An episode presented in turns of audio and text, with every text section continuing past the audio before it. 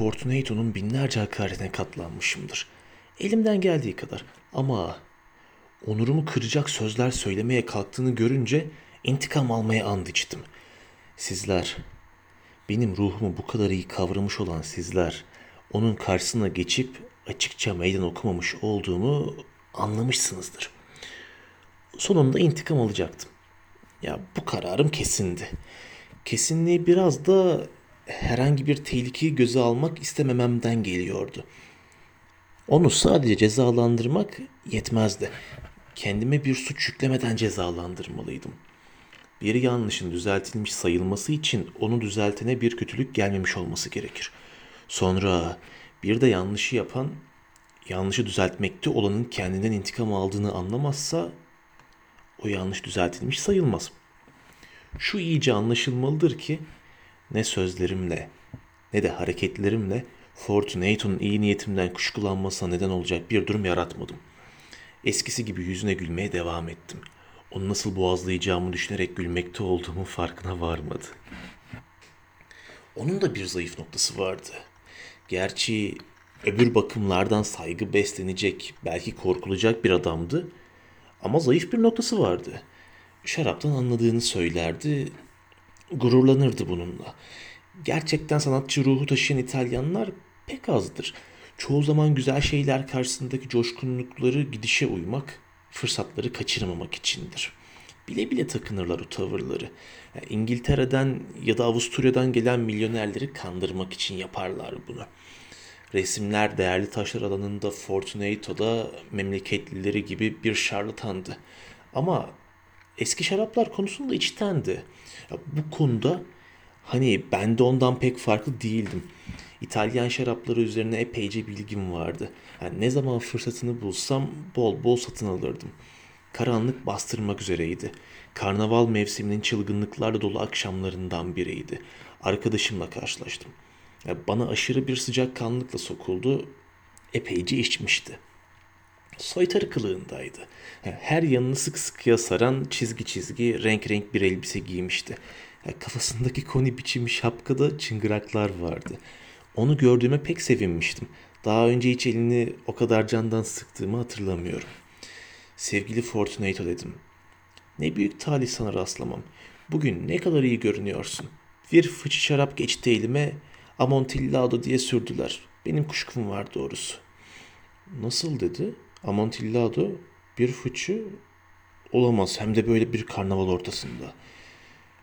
Benim kuşkum var doğrusu diye tekrarladım. Üstelik sana sormadan bir Amontillado fıçısına verecek parayı tamamı tamamına ödemek budalalığını da gösterdim. Sen yoktun ortalıklarda bir başkasına kaptırırım diye korktum. Amontillado. Benim kuşkum var doğrusu. Amontillado. Bu kuşkudan kurtulmak istiyorum. Amontillado. Senin işin vardır diye Lucchesi'ye gidiyordum. Şaraptan anlayan biri varsa o da Lucchesi'dir. Söyler bana. Lucchesi Amontillado'yu şeriden bile ayıramaz. Yine de bazı budalalar onun bu alanda senden aşağı olmadığını söylüyorlar. Hadi gidelim. Nereye? Sizin mahzene. Dostum hayır senin iyiliğinden yararlanmak istemem. İşin olduğu belli. Lucchesi hiçbir işim yok. Hadi gel. Dostum hayır. İşin olup olmamasını bırak bir yana. Bakıyorum da sen iyice soğuk almışsın. Mahzenlerin rutubeti dayanılacak gibi değil. Ya duvarlar bütün pamuk pamuk olmuş. Güverçle içinde. Olsun. Gidelim. Hadi. Bir şeyim yok benim. Amontillado seni kandırmış olacaklar Lucchesi'ye gelince. O şeriyi Amontillado'dan ayıramaz. Fortunato bunları söyleyerek koluma yapıştı. Kara ipekten bir maske takıp bir pelerine iyice sarındım. Beni köşküme doğru koşturmasına göz yumdum. Hizmetçiler evde değildi. Karnaval mevsimi onuruna eğlenmek için sıvışmışlardı. Sabah olmadan eve dönmeyeceğimi söylemiştim onlara. Sakın bir yere ayrılmayın diye de kesin emirler vermiştim. Bu emirlerin işe yaramayacağını ben daha arkamı döner dönmez hepsinin birden ortadan yok olacaklarını biliyordum. Duvardaki yuvalarından iki meşale çıkarıp birini Fortunato'ya verdim. İç içe odalardan eğilerek geçip mahzeneye giden kemerle geçide geldik. Döne döne inen yüksek bir merdivene girerken ona dikkatli olmasını yalvardım. Sonunda merdivenin altına vardık ve Montresörlerin mezarlarının ıslak toprağı üzerinde yan yana durduk. Arkadaşımın adımları kararsızdı. Şapkasındaki çıngıraklar o yürüdükçe çın çın ötüyordu. Fıçı dedi. Daha ileride dedim. Ama önce şu mahzenin duvarlarında parıldayan beyaz örgülere bir bak. E, Bana döndü. Sarhoşluğun gözyaşlarını damıtmış olan buğulu bakışlarını gözlerimin içine dikti. Güverçile mi? diye sordu sonunda. Güverçile diye cevap verdim. "Ya ne zamandan beri öksürüyorsun böyle? Zavallı arkadaşım dakikalarca bir türlü cevap veremedi bana. Bir şey değil dedi sonunda. "Ya gel dedim kararını vermiş bir adam tavrı takınmıştım. Ya geri dönelim. Senin sağlığın çok daha değerli. Zengin, her yerde saygı gören, beğenilen, sevilen bir insansın, mutlusun. Ben de öyleydim bir zamanlar. Aranacak, özlenecek bir adamsın. E, kendim için olsa aldırmam bile. E, geri dönelim, hastalanacaksın. Böyle bir şey neden olmak istemem. Hem Lucchesi var. Yeter dedi. Öksürdüğüme bakma, bir şeyim yok. Öldürmez beni. Öyle öksürükle ölmem ben. Doğru doğru diye cevap verdim. İnan bana seni boşu boşuna korkutmak niyetiyle söylemedim bunları. Ama gerekli önlemleri de almalısın. Şu medok şarabından çekersek birer tane rutubete karşı korur bizi. Bunu söylerken toprağın üzerine uzunlamasına sıralanmış şişelerden birini alıp boynunu kırıverdim. İç diyerek ona şarabı uzattım. İstekli bir susuzlukla şişeyi dudaklarına götürdü. İçmeden önce durup dostça bir selam verdi bana. Başındaki çıngıraklar çin çin öttü. Şerefe dedi. Çevremizde son uykularını uyuyan şu ölülerin şerefine içiyorum. Ben de senin uzun yıllar yaşamana. Yine kolumu tuttu. ilerledik. Bu mahzen dedi. Ne kadar geniş. Montresörler diye cevap verdim. Büyük bir aileydi. Sayıca da pek çoktular. Aramanızı unuttum. Mavi bir tarlada kocaman altın rengi bir insan ayağı ayak kızgın bir yılanı eziyor. Yılan dişlerini topuğa geçirmiş. Ya Onur Tümceniz Nemo me impune lacestit. Güzel dedi. Şarap gözlerinde parıldadı. Çıngıraklar çın çın öttü. Medok beni de ısıtmıştı. İçleri kemik yığılı duvarlar boyunca boy boy fıçların arasından mezarların ta en iç köşelerine doğru yürüdük. Ya yine durdum. Bu kez Fortunato'nun kolunu dirseğinin üst yanından kavrayacak kadar ileri gittim. Güherçile dedim. Bak gittikçe artıyor. Tavandan yosun gibi sarkıyor. Irmağın yatağından daha aşağıdayız. Islaklık damla damla. Kemiklerin arasında dolaşıyor. Gel iş işten geçmeden geri dönelim öksürüğün. Bir şey değil dedi. Hadi yürü.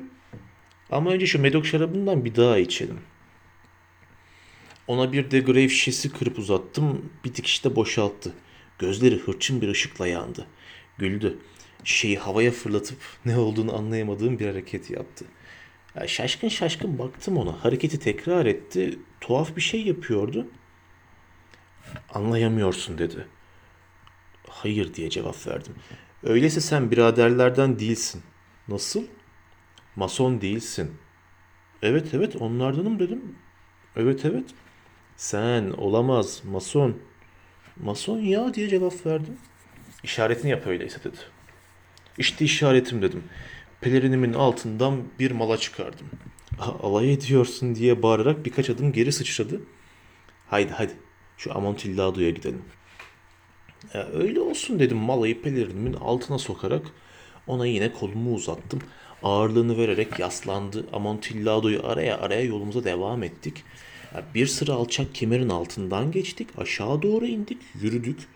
Gene aşağı doğru indik. Derin bir mahzen odasına geldik. Havası pek kötüydü buranın. Öyle ki meşalelerin alevleri bile sindi. Onun ta öbür ucunda daha dar bir oda vardı. Duvarları Paris'in büyük mezarlarında olduğu gibi tavana kadar yükselen, üst üste yığılmış insan kalıntılarıyla örülmüştü. Ee, gene de öyleydi üç yanı. Dördüncü duvardaki kemiklerse yere indirilmiş. Yani bir noktada büyüyecek bir küme yaparak toprağın üstüne gelişi güzel saçılmıştı. Yani kemiklerin yerlerinden oynatılmasıyla ortaya çıkmış olan duvarda bir iç, iç hücre daha gördük. Derinliği aşağı yukarı bir buçuk eni bir, yüksekliği de iki iki buçuk metre kadardı. belli bir iş için hazırlanmışa benziyordu. Duvardaki mezarların tavanlarını tutan iki büyük desteğin arasında bir boşluk gibiydi. Arkasında gene o mezarları çevreleyen granit duvarlardan biri kaplamaktaydı. Fortunato elindeki alevsiz meşaleyi yukarı kaldırarak oyuğun derinliğini görmeye çalıştı ama boşuna. Ya zayıf ışık onun sonunu göstermedi bize. Ya yürü dedim. Amontillado bunun içinde. Lucchesi'ye gelince man kafanın biridir o diye sözümü kesti. Ya bu arada adımını da atmıştı. Hemen arkasına takıldım.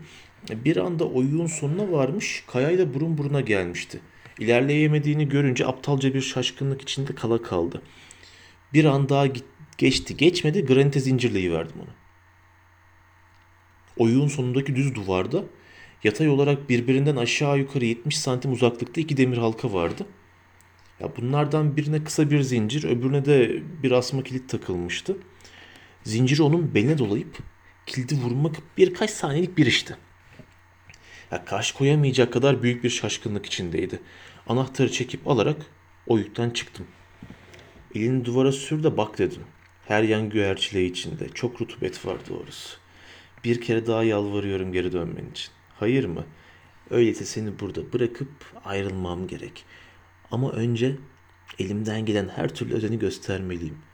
Amontillado diye bağırdı ansızın. Daha şaşkınlığı geçmemişti.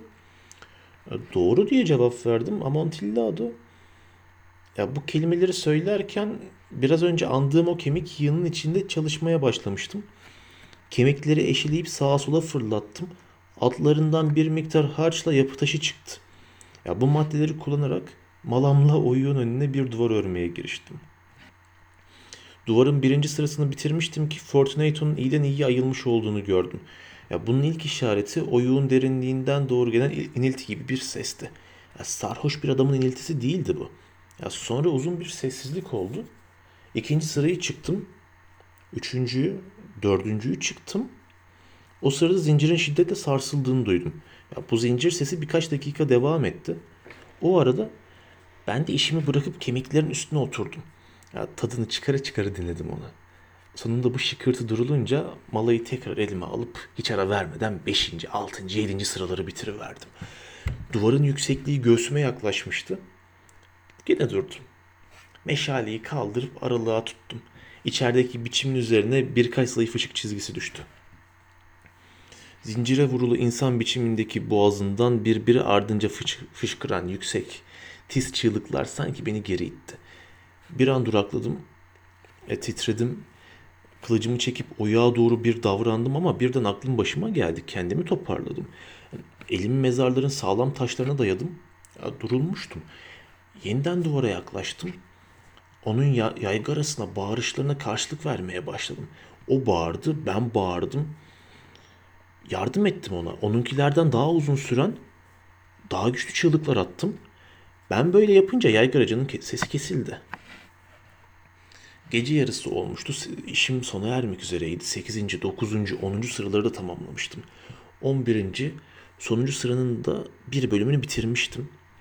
Yerine yerleştirip sıvanacak bir tek taş kalmıştı. Onu kaldırmaya çalışıyordum. Kaldırıp yarı yarıya yerine soktum ama tam o sırada oyun içinden sinsi bir kahkaha yükseldi. Saçlarım dimdik oldu. Bunun arkasından insanı acındıran bir ses duyuldu.